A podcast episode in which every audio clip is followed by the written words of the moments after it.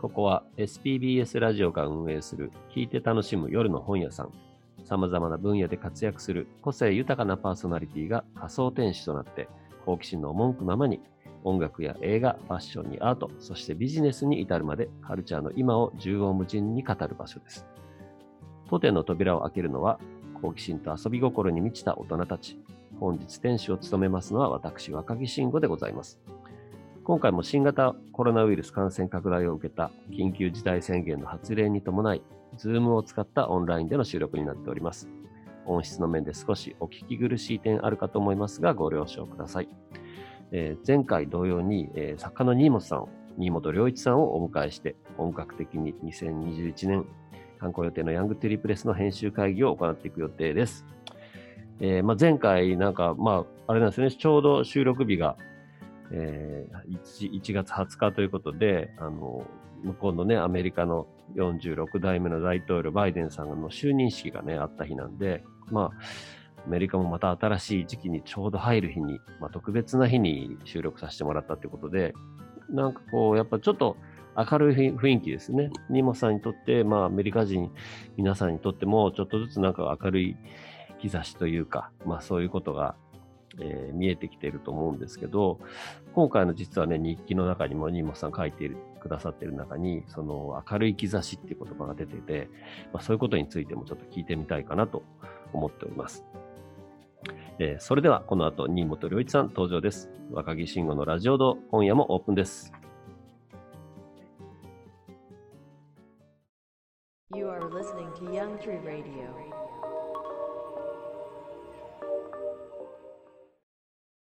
聞いて楽しむ夜の本屋さん、若木慎吾のラジオ堂。ここからは私が編集長を務める2021年観光予定の今年ですね、今年観光予定の雑誌、ヤングトゥリプレス編集会議の時間です。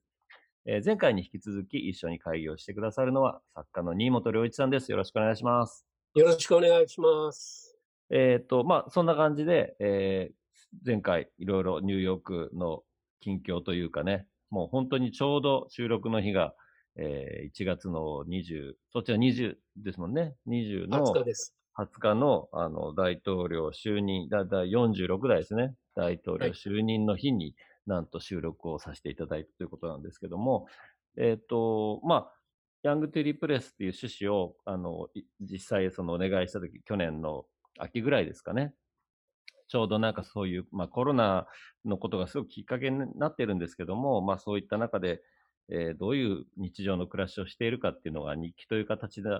えー書いてほしいと。いうのを、まあ、ニモさんにお願いして、で、どういうふうに、じゃあ、書いていきましょうかねっていう、まあ、打ち合わせを一回させてもらったんですけども、その時になんかニモさんが言ったのは、まあ、あの、アメリカでの、なんていうんですかね、言葉っていう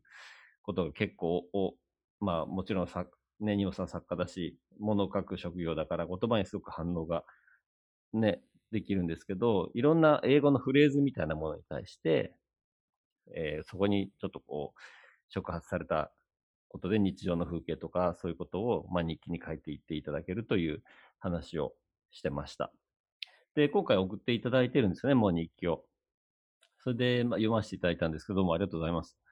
いえいえ月に1本ぐらいの感じでね、書いていただいてるんですけども、どどうでした？実際、こう、日記を書かれて。えーっと、あの、それ以前にコロナのが出始めの時期に、はい。あの、ある文芸誌で、まあ文学会っていううん文芸誌で1ヶ月だったかな。はい。去年の3月か、3月ってことはない、4月かな。1ヶ月、あの、毎日、ほぼ毎日書いたっていうのがあるのので、うん。えーっと、まあ、日記を普段書かないんだけど、あ、やっぱ、やっぱ 書かれないんですね、日記は。書かない、書かないね。あの、まあ、あの、たま、たまにっていうか、あの、インスタグラムをやってるので、はいまあ、それが日記代わりみたいなものですね。はい。そうですね。だたからだ、うん。あの、今回、まあ、どういうものをやるかって、書いていくかっていうのを、あの、ヤングトゥリーが、あの、新たに、こう、観光物としてやるときに、若木さんから声をかけていただいたときにですね、で、慎吾と話したときに、その、まあ、僕からね、こう、世の中に出てるものの言葉について書きたいみたいなことを言ったら、まあうん、いいじゃないって言われて書き始めたんですけど、えっと、ある意味、その日記ではあるんだけど、その時々のことを感じて思ったり考えて書いてはいるんだけど、はい。うん、あの、単にこう記述とは違うかなって気はしますね。そうですね。そうですね。うんそれがすごい、あの、一ど。どうですか、実際？いや、すごいよかった。そそれをまさに求めていた感じです。はいうんやっぱりなんかね、その、ただ今日何食べてっていうのもすごいいいいいと思うんですよ。こういう時期だからこそ。何をた食べるのも普通は食べれないかったりするから、そのレストランにいつも行ってたとこも行けなかったりとか、そういうこともありだと思うんですけど、まあそういうきっかけで、じゃあどういうことを振り返って、じゃあこの当時はこういうことしてたのになとか、なんか思い出すこともやっぱり日記の中では必要だし、そういう時期、振り返ったり前のことを考えたりとか、見えないじゃないですか。今だと全然、今までこの先こうなるって、もう俺の人生こんな感じかな、みたいなことすらもううんなっちゃったから、なんかそういうことを文字化して記録しておくっていうのはすごくいい、いいタイミングだなと思ったんです。で、実際なんかやっぱり皆さん今いろんな人に書いていただいてもらってるんですけど、すごくな感覚的にみんなやっぱり分かってらっしゃるというかね、そういうことが。だからそれが文字に現れていてすごい嬉しいのが伝わっうんはい。なんか、その、まあちょっとだけ、まあ実際読んでもらえるようにあんまり喋らないようにしてるんですけど、あの、一本目の日記はその明るい兆し、その silver lining っていう言葉を、えー、ニモさん使われてたんですけど、はいこれはなんか具体的にどういう、えーちょっと今ラジオのためにご説明いただければと思うんですけど、えーっと、例えば、あの、この半年ぐらいかな、いや4ヶ月か、書いた中ではですね、シルバーライニングっていう言葉は、あの、メディア、マスメディア、まあ、ソーシャルメディア、日本でいう SNS でもよく出てくる言葉なんですね。うん。で、それ、は、こう、なんか、う嬉しい兆し、うん。もうこんなに毎日巣ごもりして、あの、不自由な生活を強いられて、なんとかこれを出したいけど、いつになるか誰もほとんど知らないっていう、こう、あの、その中で、こう、わらをもすがるじゃないんだけど、うんうん。あの、なんか嬉しいことみたいな、ちょっといい話な、ちょっといい話でもないか。まあでも、あの、希望を持てるようなものっていうことでシルバーライニングっていう話をよく、あの、使うんですけど、うん。例えば、あの、それにもつ基づいたことを文章にするとか、うんうんあの、あとは、えーっと、日常っていうテーマでも書いたと思うんですね。はい。えーニューノーマルだったかな、はいニューノームかニュー、はあの、新しい日常ってなんだろうい。っていうようなことについても、まあ、その時は、えーっと、コーヒーメーカーが壊れて、そうですね。新しいありましたね。あの、コーヒーメーカーを買って、しかも、コーヒー、うん、しかもサイフォンでやってるんですね。なんか、それ読んで、前もそういえばなんか言ってたなと思って、サイフォンで、インスタで見たのかな？サイフォンで入れてんだと思って。なんかなかなか、まああれですね。iPhone というか、こう、パーコレーターで、こう、はい。もう前は電気だったんだけど、今度はは、もう、えっ、と、ガスの上でやってるから、すごく手間はかかるんだけど、はだけど、まあまあ、それはそれで、こう、自分の新しい、普段のことって何なんだろうとかっていうのを、まあ考えて書くっていうのは、あの、簡単ではないけど、いい意味でチャレンジい。うん、うん、うん。ではありますね。はい。うん、だからそれは楽しいし、まあ、あの、さっきのシルバーライニングじゃないけど、できるだけこう、なんか明るいものについて書きたいなっていうものがあるけど、はい、はい。まあ、それはもうその時の状況次第かな。うんそんな気がします。そうまあ引き続き、まあ、書いてね、うんいただいているんですよね。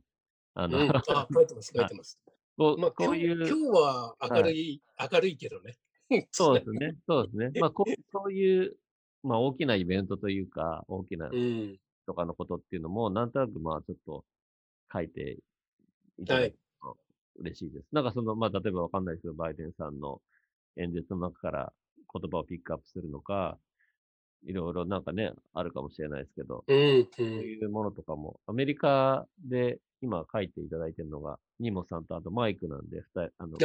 友達のマイクミンのうんうん二人なんで、まあマイクがその辺のところちょっとカバーするかどうかわからないんで、うん、うん。その辺ちょっとこう、実際暮らしていて、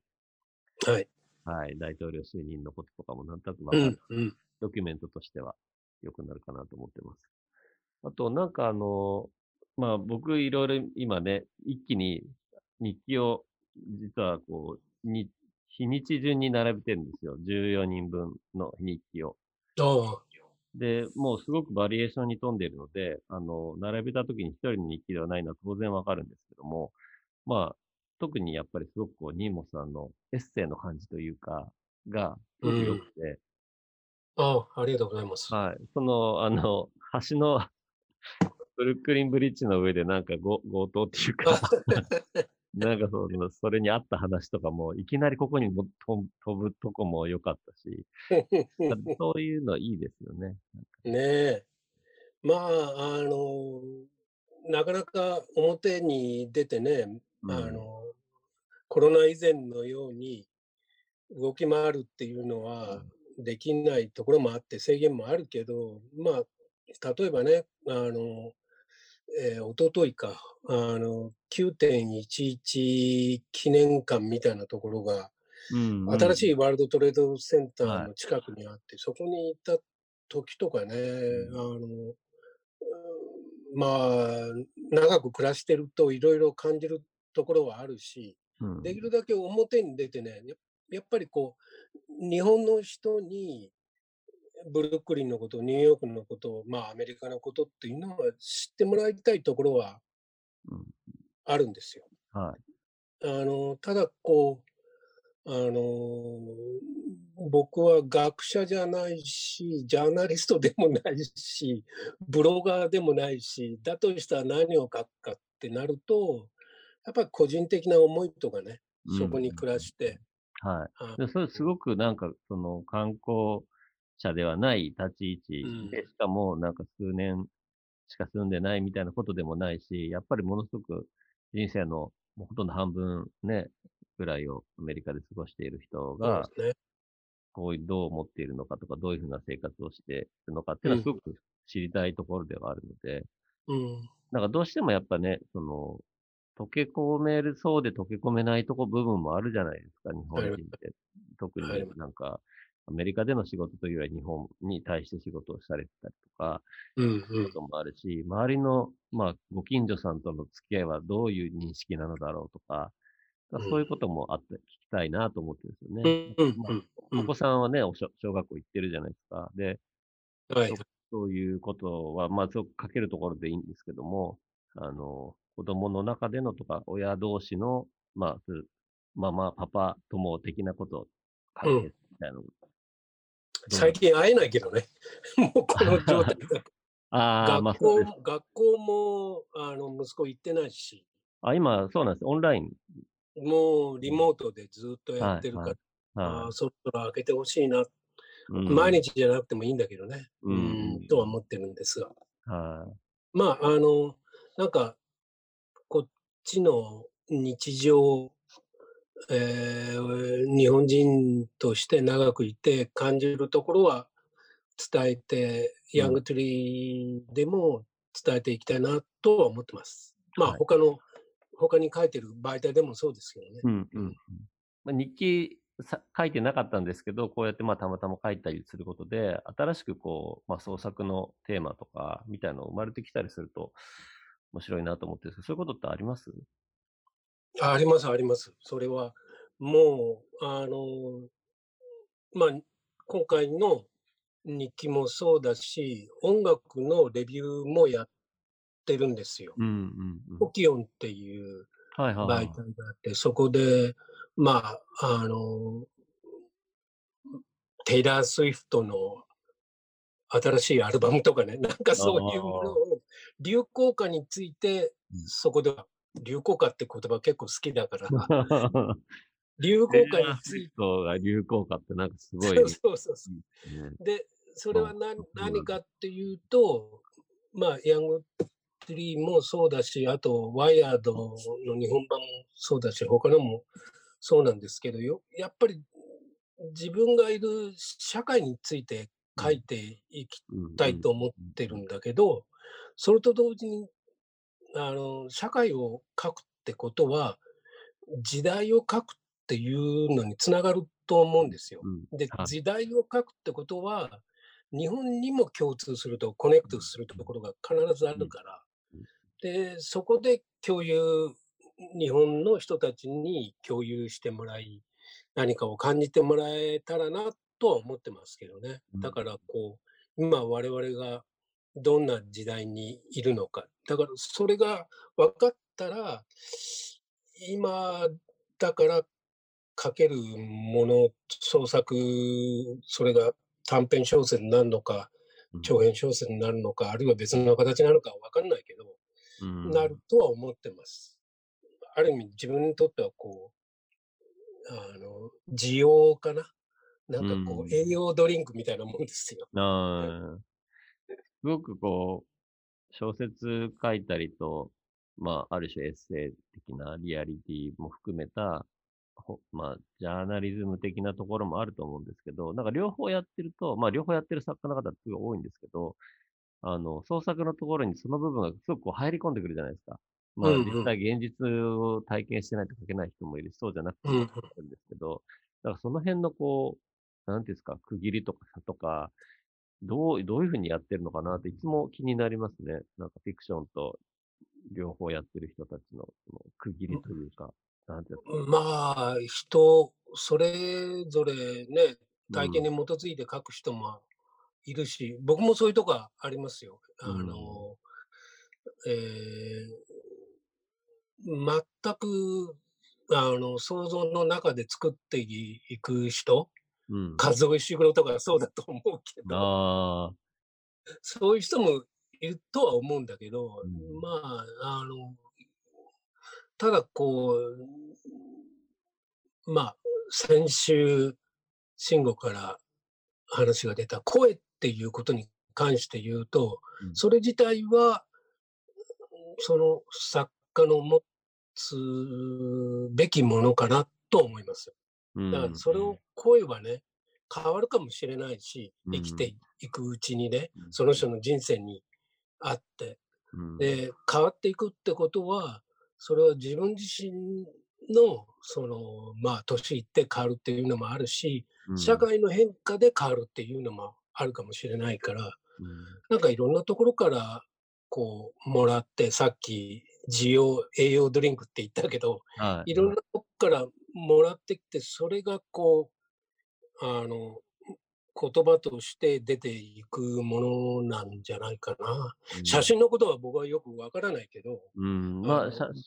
の辺は。そうですね。写真も、なんかいつもこう考えるのが、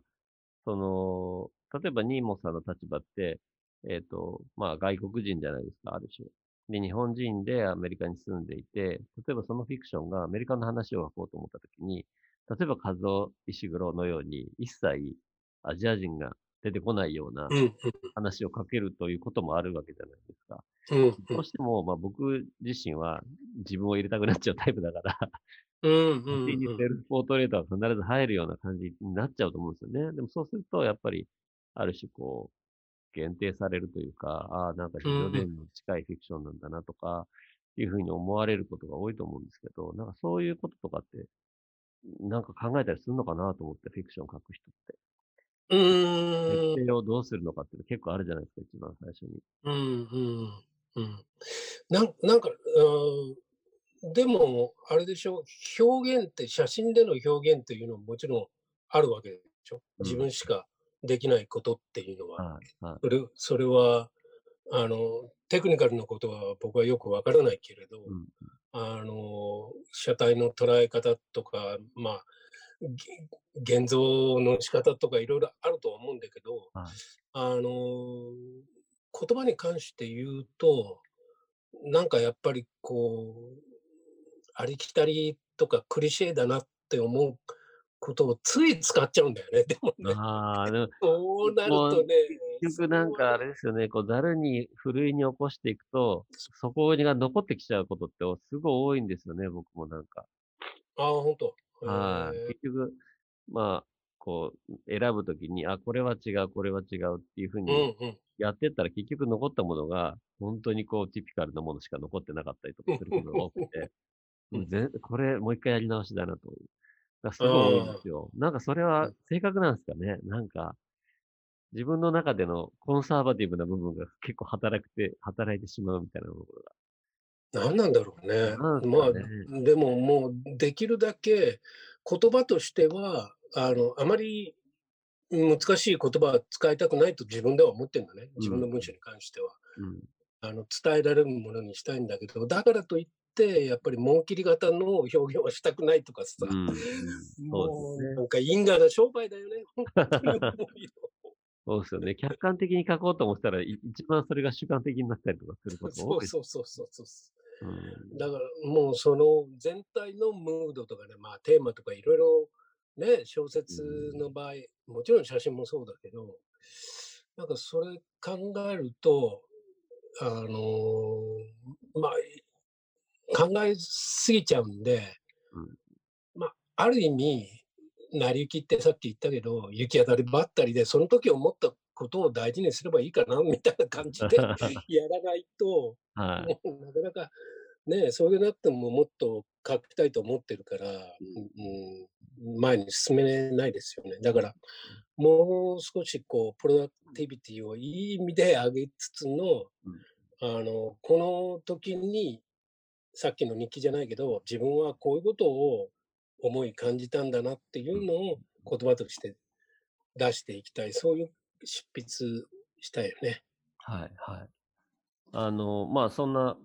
感じですね。やっぱり、こう、まあ、エッセンスですよね。そういう自分の本当の部分っていうのが日記に出て、言葉にさっきの、まあ、前回の話じゃないですけど、表に出すっていう、思っていることとか、表に出したり、その文字に変えたりして残すっていうこと自体で何かしらこう、自分も人にも影響を与えられるようなものに、うんまあ、それの一つとして日記という方法があるということを、まあ、今回のね、ヤングティリプレスは目標としているので、どうぞ、はいなんか、引き続きお力添えをよろしくお願いします。こちらの方こそ。はい楽しみにしてますよろしくお願いします。では、そんな感じで、えーそろそろね、ちょっと、あっという間に時間がいつも経っちゃうんですけども、ねえーまた、またやりましょう、慎吾。ぜひぜひお願いしします。ねはい。ます。楽しかった。はい。はい。では、えー今夜の会議は終了となります。新本さん、えー前回、今回とどうもありがとうございました。ありがとうございました。はい。またのご来店お待ちしております。You are listening to Young Tree Radio.